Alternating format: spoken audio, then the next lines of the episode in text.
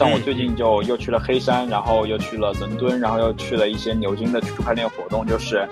我们就是呃非常积极的去和一些现场的人聊，就会收获很多这种项目。呃，其实像 Web 三的话是什么都有了，然后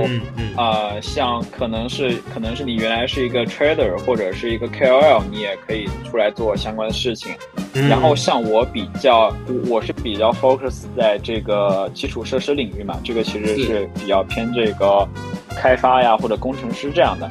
然后他们可能就是一些，比如说在呃本来可能是一些大厂，然后出来创业的。然后也可能是一些比较早，然后接受这个比特币或者是这种加密货币来布道的，然后他们很早就直接投身于这个行业里边的开发。哦，其实 Web 三它是呃 Web 三它实际上已经有比较完整的产业链了，然后非常典型的就是，比如说有提供各种产品的这种项目方，然后也有投资方，然后还有这些行业媒体之类的。嗯，然后包括在这个制造业，包括也有，比如说这个芯片呀，或者是生产这种矿机的公司，它实际上整个产业链是非常的完全的。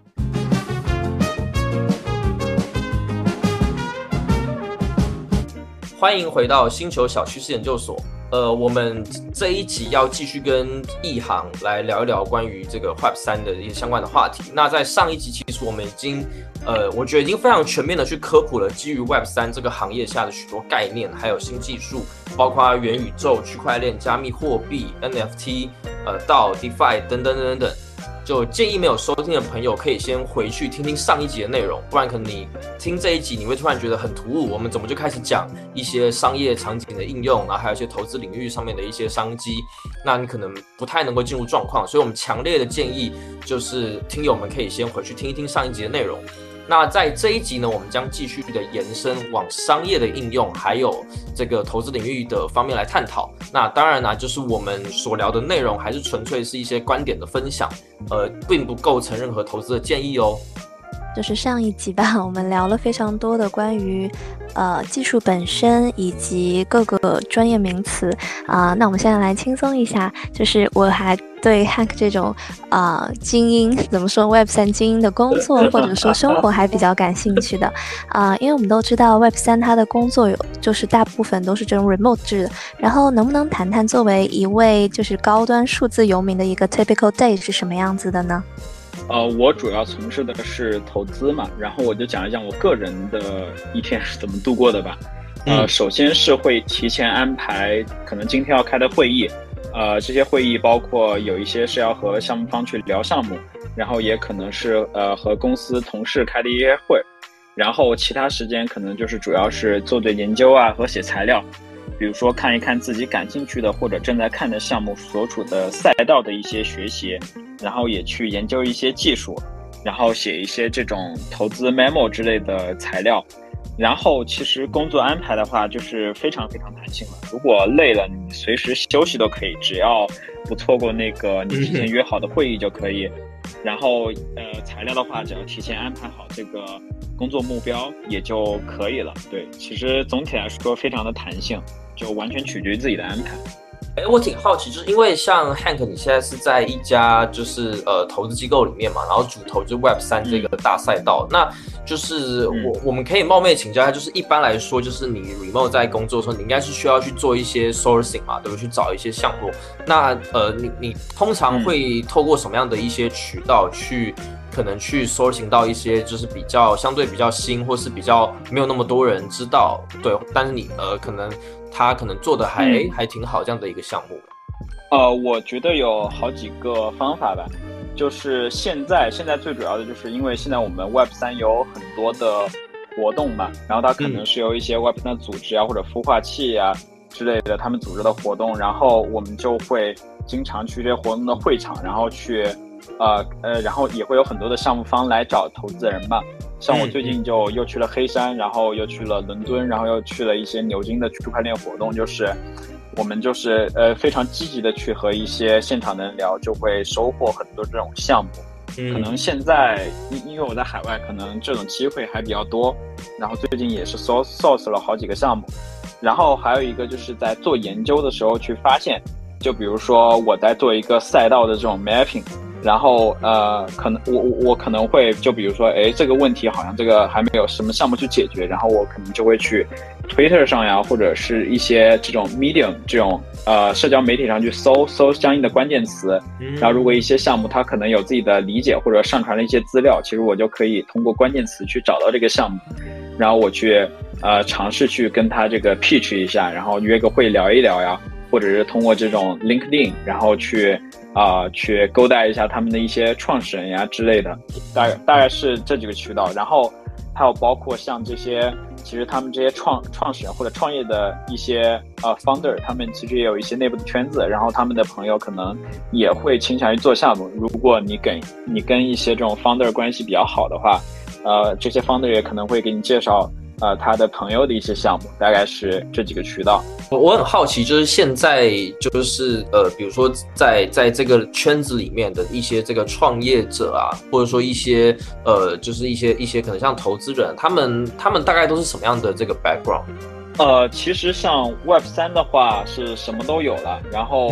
呃，像可能是可能是你原来是一个 trader 或者是一个 KOL，你也可以出来做相关的事情。然后像我比较，我是比较 focus 在这个基础设施领域嘛，这个其实是比较偏这个开发呀或者工程师这样的。然后他们可能就是一些，比如说在呃本来可能是一些大厂，然后出来创业的，然后也可能是一些比较早，然后接受这个比特币或者是这种加密货币来布道的，然后他们很早就直接投身于这个行业里边的开发。嗯呃，这样一些对这样一些人。然后他们的背景也可能既有非常年轻的，也有非常资深的，就是非常的多元。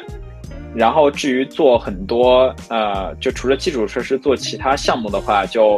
就什么人都有吧。嗯嗯嗯，哎，我我觉得基础设施这块非常的重要。对，就是刚提到，就是呃，就是 Hank 本身会比较聚焦在基础设施这块，那我觉得就是非常的重要，因为基本上就是你们在推动 Web 三这个领域的前进啊，基础设施。对啊，对啊，这个我觉得还是非常有意义的。对，然后就是我们也很好奇，现在在 Web 三的这个领域里面呢，就是它的这个工作的这个呃，我我们说这个岗位的种类啊，大概发展到什么样的地步？可能可以请这个 Hank 单纯从你了解的一些领域跟我们分享。然后还有就是说，如果一个个人，就如果我想要从事 Web 三领域的。这个人的创业，或者说我想要加入一些创业团队里面去，去投入到这个行业里面的话，就是呃，怎么样开始会比较好？呃，其实 Web 三它是呃，Web 三它实际上已经有比较完整的产业链了，然后非常典型的就是，比如说有提供各种产品的这种项目方，然后也有投资方。然后还有这些行业媒体之类的，嗯，然后包括在这个制造业，包括也有，比如说这个芯片呀，或者是生产这种矿机的公司，它实际上整个产业链是非常的完全的。哦，然后那么具体到公公司里面的岗位，呃，那就跟普通公司差不多嘛，就可能还有开发呀、产品呀、运营呀、设计呀，然后还有这些 PR 呀等等岗位，跟传统行业是差不多的。然后，但是在这个 Web 三里边，然后我个人觉得金融占比是非常大的。对，因为它本身就是我们本身 Web 三很多产品，它就涉及到交易嘛，所以我觉得大家对金融的了解可能会非常多，相关的岗位也会比较多。嗯，然后这个，然后进入 Web 三的话，我觉得，呃，因为岗位那么多嘛，所以我觉得呃要看自己的兴趣啊和能力点呀。如果你喜欢做投资，就去做投资；然后你是一个工程师，喜欢做开发，那你就做开发；然后有 idea 的话，你去创业也可以。呃，其实 Web 三大家都很热衷于找这个投资机会，或者是搞一搞事情，然后投资人也愿意投资，然后其实呃比较好，比较比较方便去组建这样一个团队，然后产业链是非常全面的，呃，那么呃如果个人想要加入的话，就是全凭兴趣和能力点吧，我这么觉得。呃汉克我有个小问题想要请教一下，就是。因为我们现在是相当于是一家品牌孵化工作室嘛，然后像我们其实也有一些呃朋友，他们是在做一些 MCN 的，就是这种工作的，然后也有一些朋友他们是在做跨境电商。那像我们这种性质的工作的话，它其实比如说我们想要提前去布局 Web 三的话，应该怎么做呢？因为你刚刚有提到说，就是不管是什么样子能力点，然后像 KOL 也可以去做，就是 Web 三，然后呃。不管你是什么样子的一个属性的，都可以去在这个里面去呃参与。嗯呃，我觉得像咱们，我觉得做这个做一些媒体啊，或者一些 KOL 方面是比较合适的，尤其是为这种市场呀输出一些内容，这种就比可能比较适合一个人或者两个人来做，或者是做一些业务的外包等等，比如说设计啊、运营呀，或者甚至帮他们去写一些材料等等。然后起步的话，我觉得首先要解决的就是要先学习这个行业，慢慢积累，然后在这个过程中慢慢的去输出一些内容，然后让行业里边的人能够看这些东西。然后呃，实际上等真正的对行业有一些了解之后，我觉得这种转向呀是非常的灵活的。呃，我觉得就是呃，咱们想拓展这个呃。咱们想拓展 Web 三的业务，并不是说要放弃，就是原来所有的业务才能去进入它。我相反，我觉得有一个过程，咱们可以慢慢的去把 Web 三的元素纳入进来。呃，就比如说，呃，对于一些比如说 MCN 呀，或者是这样一些有粉丝经济的这样一些业务，咱们就可以尝试用一些这种。啊，Web 三的工具去做粉丝的运营，就比如说现在就是有一些做出来的项目，它就可以提供这样的功能，就是，呃，让购买 NFT 的人才能进入群聊，呃，然后这个，对，然后这样的工具就可以代替原来的一些知识付费的这样一些场景。那么这里用 NFT。来代替原来的直直接知识付费有什么改变呢？就是说，呃，用户购买了这个呃 NFT，然后成为会员之后，他实际上还可以把这个 NFT 自由的卖掉，然后这个 NFT 的市场交易价格就可以对呃你的这个社群的这种呃就是这个呃入入场费提供一个市场定价，其实也会激励你去做一些这种内容上的呃质量的提升等等等，嗯，然后。对对对，这这这是一个非常典型的例子。然后至于跨境电商的话，咱们就可以尝试去开通一些，呃，crypto 的支付渠道呀等等。然后至于关键步骤的话，我觉得还是要先多了解一些 Web 三的基本知识，啊，然后去思考它能够跟我们现在业务的一些结合点。然后还有一个非常重要一点，就是一定要做好用户教育，然后让用户能够来。呃，愿意来尝试，然后包括咱们也可以提供一些教程呀，帮助用户去去启动。对，嗯，呃，其实，在呃，就是呃，大概二零二一年的年底的时候啊，就是呃，Rabbit Hole 的运营长 Ben 他提出的就是 X2E 的这个概念嘛，那就是说他希望透过，其实我们上一集有聊到，就是到这样子的一个一个。概念，然后可以让就是每个参与者一起去创造价值，然后去产生经济收益。然后他当时其实提出了一个概念叫做 X to E 嘛，就是 X 的话可以套入任何的事情，那 E 的话则是就是英语单词那个 earn 就是赚钱的意思。比如说 write to earn 就是我边写边赚，然后 learn to earn 就是边学边赚。那其实还有很多啦，比如说 search to earn、drive to earn 等等。那在上一集的时候，其实那个。呃，April 有提到，就 Step N 这样的一个公司，它其实当时就是提出的概念叫做 Move to Earn，边跑边赚这样的一个项目。那当然，Step N 它后来其实就可能有发生一些事情，但我我们就单纯去聊，就是呃 Web 三的一些商业上面的应用。就当初他提出这样的一个概念的时候，其实相对于来说是比较新的，因为他其实把游戏跟商业去进行结合了，他把 Web 三跟 GameFi 去进行一个结合。那它其实主要的这个商业模式就是说，呃，我们。这个作为用户啊，我们要先下载个 APP，然后在上面购买个专属的一个一个潮鞋的 NFT 嘛。然后，呃，它的这个价格我看了一下，其实，呃，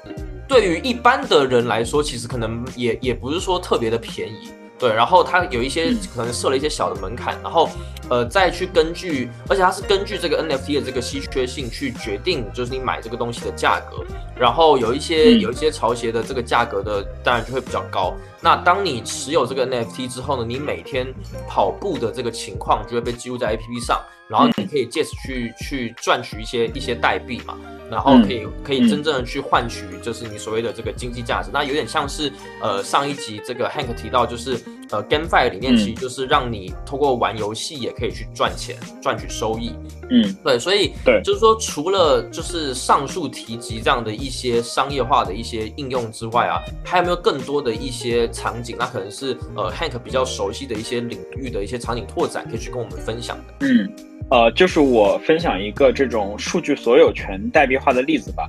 呃，就比如说一个项目方，他可能呃之前聊过一个项目方，他就是做了一个平台，然后让用户能够在本地加密自己的数据，同时也能够让一些应用的开发者基于这个平台来部署应用，然后用户就可以通过这个平台来使用这些应用嘛。然后我们都知道，用户的数据是非常有价值的，因此用户可以呃，因此用户可以继续数据，因为它加密过了，然后这些项目方不一定能不没没有办法看得到，所以用户可以去基于数据去发行这种他自己的数据的代币，然后只有这些这个应用的这这个开发者购买了这些代币，他能够他才能够获取用户的数据，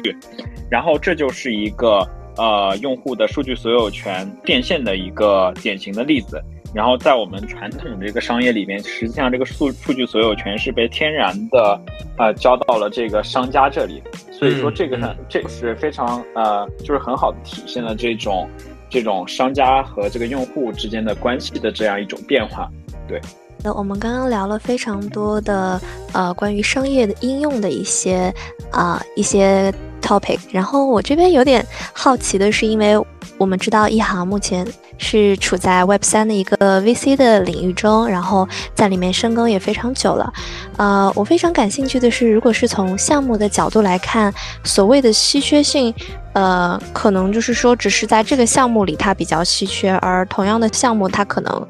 呃，就是同类型的项目可能并不稀缺，就像刚刚啊上有提到的，就是整体都变成了 X to earn 的这个形式。嗯，然后，但是当这种呃项目层出不穷的时候呢，在投资 Web 三相关项目的时候，会从哪些其他的角度来思考投资的逻辑呢？嗯，是类似于像实体的这种投人的这种逻辑，去关注它的创始人和团队吗？呃，就是我讲一下我自己对于呃我判断项目的一些呃逻辑吧，就是呃 Web 三它还是处于非常早期的阶段嘛，然后行业里边其实不论是项目方还是投资人，他都是难以确定未来 Web 三会发展成什么样的，啊，因此我觉得大家都是在按照自己的逻辑，然后在推演未来它会按什么方向发展，发展到什么程度。啊，那么对于项目方来说，他们，呃，他们是创造这种叙事的人嘛，然后他们结合自己的判断，判断未来这个会发展到什么方向，他们会给投资人讲，呃，讲未来这个细分赛道会怎么发展，需要怎么样的项目，然后自己是如何去填补这个生态位的，然后自己又是如何去捕获价值去盈利的，然后投资人再去根据自己的逻辑来判断自己是否答应这个故事，呃，我觉得很大的一个方面就是。呃，投资人是是呃，投资人是否认可项目方推演的逻辑，啊，然后去判断这个市场的走向。然后至于同一件事情的，呃，至于做同一件事情的项目方呢，项目方呃，这些项目也不可能完全相同吧？嗯，可能就是说市场策略不同呀，或者是技术上的权衡点不同呀，又或者是一个项目方的技术能够做出来啊，然后另一个项目方他做不出来这个完整的技术等等，这些都是一些。呃，判断的维度，然后呃，总之，以上说的其实就是有一个大背景，就是说行业非常新，然后大家都在探索，不知道这个行业会走成什么样子，所以就呃需要有一些前瞻性的这种逻辑推演和判断，所以说都非常综合的。然后至于这个团队来说，当然是也要看的。如果啊这个团队，比如说这个 founder 呀，或者他一些核心成员呀，他非常能搞事情，然后精力旺盛，然后也非常的负责。那么，即使他现在的方向失败了，呃，那么将来做新项目还是，呃，会把老股映射到新项目的嘛。然后，只要说我们投人去坚坚定他这个人，那么我们就可能会投资他。这就是一个非常典型的投人逻辑。我觉得，呃，逻辑是很多的。哎，那这个让我又想到，就是前阵子其实有一个非常大的新闻，就是 Web 三的明星企业加密货币的一个交易所 FTX，它申请破产。那呃，那个的 CEO 他其实也是非常，就是在业界非常有名的，呃，一位就是呃大佬吧。其实这个事情它是发生在一瞬间嘛，那对整个行业它的一个震动都是非常大的。在上一集我们聊下来，会觉得说像 Web 三呃领域中的一些公司，它其实是基于一个比较去中心化的逻辑去成立的一个主体，那它也有一些合约去做规范。那为什么还会出现像突然破产或者说公司倒闭的这样子的一个情况，然后让很多的人他们投入在里面的一个资产瞬间化为泡影？那我理解它其实像这种事情的发生跟呃 Web 二。呃，或者说我们现在处的这个时代其实是一样的，它当中的一个就是发生的一个原因是什么呢？未未来会不会还出现就是类似的情况啊？就是首先要澄清一点，澄清的一点就是刚刚提到的这个 FTX 嘛，它实际上并不是去去中心化的一个主体，它的主体就是一个传统公司。那么它做的业务是交易所嘛，就是让用户来这里，让让让用户来这个交易所里边加交易这个加密货币。那么这种公司我们通常会称作中心化交易所。那么对应的也有去中心化的交易所，就是部署在链上的一系列智能合约。但是他们的体验实际上是没有中心化交易所这么顺畅的，所以这种呃大部分的用户还是比较喜欢用中心化交易所的。那么 FTX 业务整个业务逻辑就是，呃，用户在链上把呃把自己的加密资产打到 FTX 的链上地址里边，然后就可以在 FTX 里边有这个余额可以用来交易。那么用户打到 FTX 呃钱包地址的这个余额理论上是不能动的嘛，因为它能它需要保证它需要呃保证用户能够随时的提走自己的这个储备的资金，啊，但是 FTX 做的一件事情就是。它挪用了这种大量的用户的资金来从事一些高风险的投资，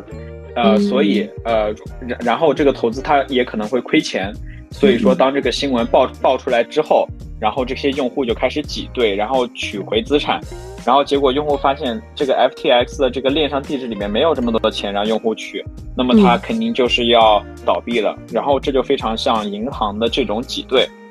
啊，然后刚。对，通过刚刚的描述，它其实就是非常像传统金融公司里的典型问题，就是挪用用户的这种储备资产，然后遇到了挤兑。那么，如果完全用去中心化的交易所，那么用户的钱就是躺在自己的这个链上地址里边，就不会有这样的问题。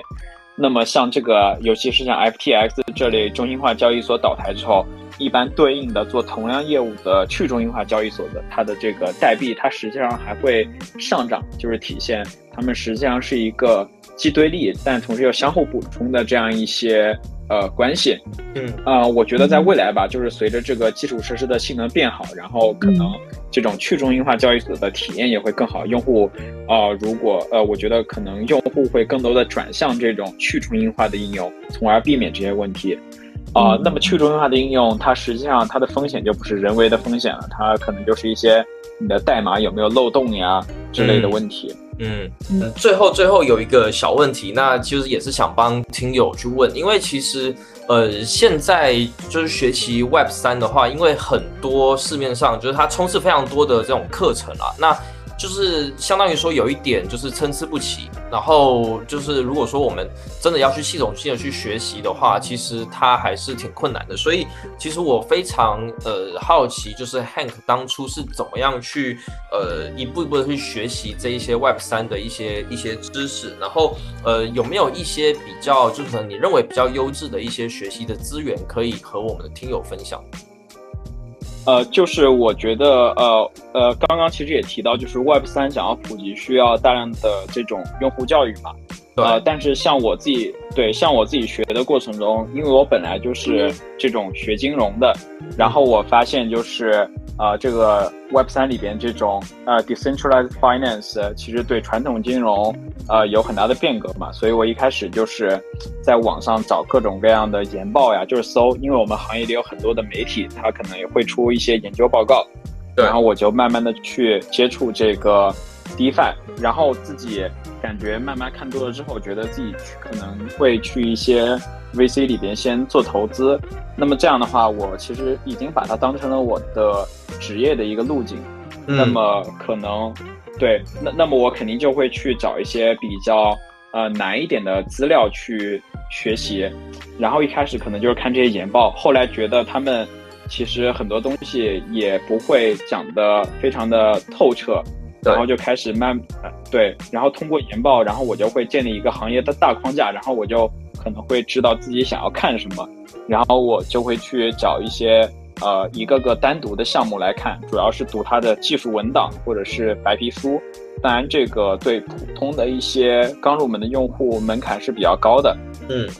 所以我觉得就是呃要尽量搜集网上的一些入门资料吧。然后，其实我也有一些推荐，就是如果是从技术入门的话，呃，就是我觉得可以去，呃，YouTube YouTube 上找一些呃 KOL 一些 YouTuber，他们讲的还挺好的。如果是如果是科普，我推荐那个 Rex on Blockchain 这个博主。然后是如果想要从技术入门的话，就可以看一下北大肖真教授的一些视频。我觉得这两个都是算讲的非常好的一些 YouTuber。对，然后如果大家把自己的框架建立出来之后，就其实就可以去单独去看一看这些项目的官方文档，呀看他们的这个白皮书里是怎么论述他们所处的赛道的之类的。这样一波是一个慢慢递进的过程。嗯嗯，OK OK，嗯，这两集真的非常非常感谢一航来到我们的节目，然后跟我们还有我们的听友去分享呃 Web 三领域中很多非常有意思的话题。呃，哎，我记得好像一航是不是自己也有你的 Twitter？要不要跟我们的听友们分享一下？哎，好的好的，对，就是因为我平时也会，如果有一些思考或者 insights 的话，也会发在自己的 Twitter 上，所以呃，也欢迎大家来关注我的 Twitter，呃，at 零 x